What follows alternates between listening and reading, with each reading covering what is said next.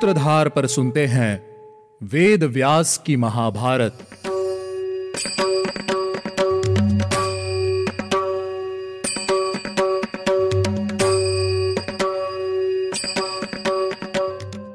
आप सुन रहे हैं सूत्रधार प्रस्तुति व्यास जी द्वारा रचित महाभारत और मैं हूँ आपके साथ आपकी सूत्रधार मान्या शर्मा।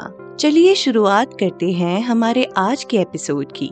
लेकिन एपिसोड की शुरुआत करने से पहले चलिए लेते हैं एक छोटा सा रिकैप पिछले एपिसोड में हमने जाना कि कैसे अपने भाइयों के व्यवहार से परेशान होकर शेष नाग ने कठिन तपस्या करना शुरू कर दिया, जिससे प्रसन्न होकर ब्रह्मा जी ने शेषनाग को वरदान दिया और ब्रह्मा जी की आज्ञा से शेषनाग ने पूरी धरती को अपने सर पर धारण कर लिया। अपनी माता कद्रू से मिले शाप के बाद सभी नाग बहुत परेशान थे और इस शाप से छुटकारा पाने के लिए सभी नाग विचार विमर्श कर रहे थे। अंत में सभी नागों ने ब्रह्मा जी की शरण ली। ब्रह्मा जी ने सभी नागों को बताया कि जन्मे जय के नाग यज्ञ में सिर्फ़ अधर्मी नागों का ही अंत होगा और अंत में महर्षि शौनक उग्र श्रवा जी से आस्तिक मुनि के जन्म की कथा सुनाने के लिए कह रहे थे। अब हम सुनेंगे आस्तिक मुनि के जन्म की कथा और साथ ही साथ जानेंगे राजा परीक्षित, जो कि अभिमन्यु के पुत्र थे, उनकी मृत्यु के कारण के बारे में। एक समय की बात है। धनुर्धारियों में श्रेष्ठ, पांडु जिस तरह पूर्व काल में शिकार खेलने के शौकीन थे, उसी तरह राजा परीक्षित भी शिकार के शौकीन थे। राजा परीक्षित अलग अलग तरह के हिंसक जानवरों का शिकार किया करते थे। एक दिन शिकार के दौरान राजा परीक्षित ने एक हिंसक जानवर को तीर मारा, लेकिन वो उस जानवर को पकड़ नहीं पाए। उस जानवर की तलाश में राजा परीक्षित घने जंगल में चले गए।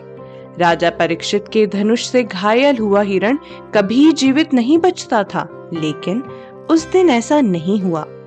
काफ़ी ढूँढने के बाद भी जब राजा परीक्षित भूख और प्यास से व्याकुल हो गए और चलते चलते शमिक मुनि के आश्रम जा पहुँचे। शमिक मुनि कठोर तप का पालन करते थे। राजा परीक्षित बड़े गुस्से से शमिक ऋषि से बोले, ब्राह्मण, मैं अभिमन्यु का पुत्र परीक्षित हूँ। मेरे तीर से घायल होकर एक हिरण कहीं भाग गया है। क्या तुमने उसे देखा है? मुनि मौन व्रत का पालन किया करते थे। इसीलिए उन्होंने राजा को कोई भी उत्तर नहीं दिया। गुस्से में आकर राजा परीक्षित ने धनुष की नोक से एक मरे हुए सांप को उठाकर उनके कंधे पर रख दिया। लेकिन तब भी मुनि ने कुछ नहीं कहा। उन्होंने राजा से बुरा भला कुछ भी नहीं कहा। मुनि को ऐसी अवस्था में देखकर राजा परीक्षित को पश्चाताप हुआ और वे दुखी मन से अपनी राजधानी हस्तिनापुर की ओर चले गए। मुनि उस मरे हुए सांप को अपने कंधे पर लिए ही बैठे रहे। राजा परीक्षित हमेशा धर्म का पालन किया करते थे। और इसीलिए मुनि उन पर क्रोधित नहीं हुए। मुनि के श्रृंगी नामक एक पुत्र थे। श्रृंगी महान तपस्वी तेज से संपन्न और कठोर व्रत का पालन करने वाले थे। उनमें क्रोध की मात्रा कुछ ज़्यादा थी, इसीलिए उन्हें प्रसन्न करना भी कठिन था।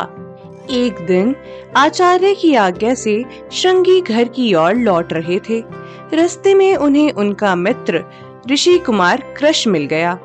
यहाँ कृष का अर्थ है दुर्बल।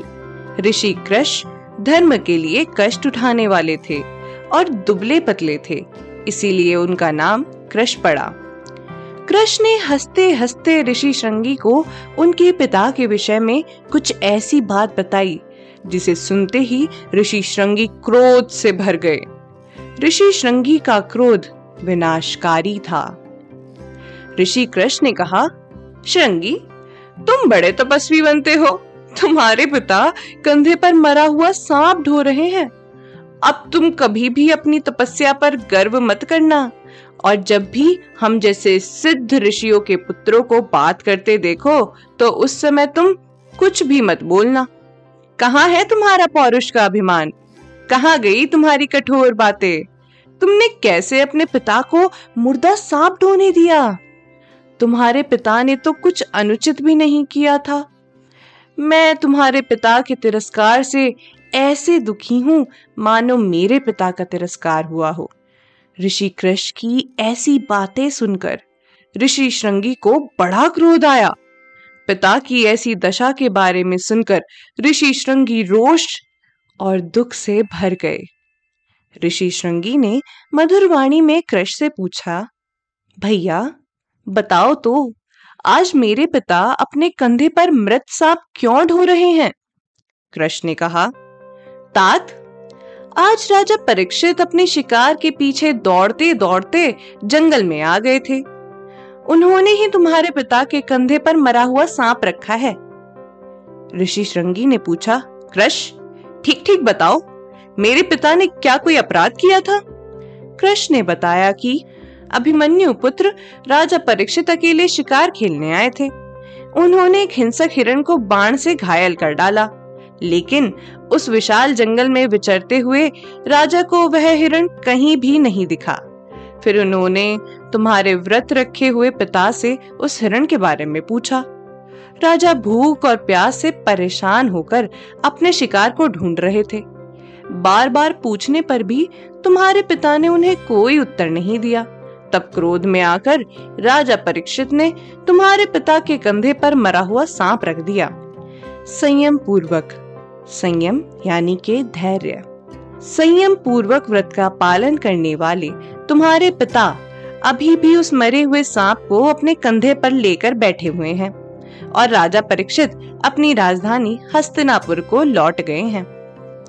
इस तरह अपने पिता का समाचार पाकर ऋषि श्रृंगी क्रोध से जल उठे। उनकी आँखें गुस्से से लाल हो गई।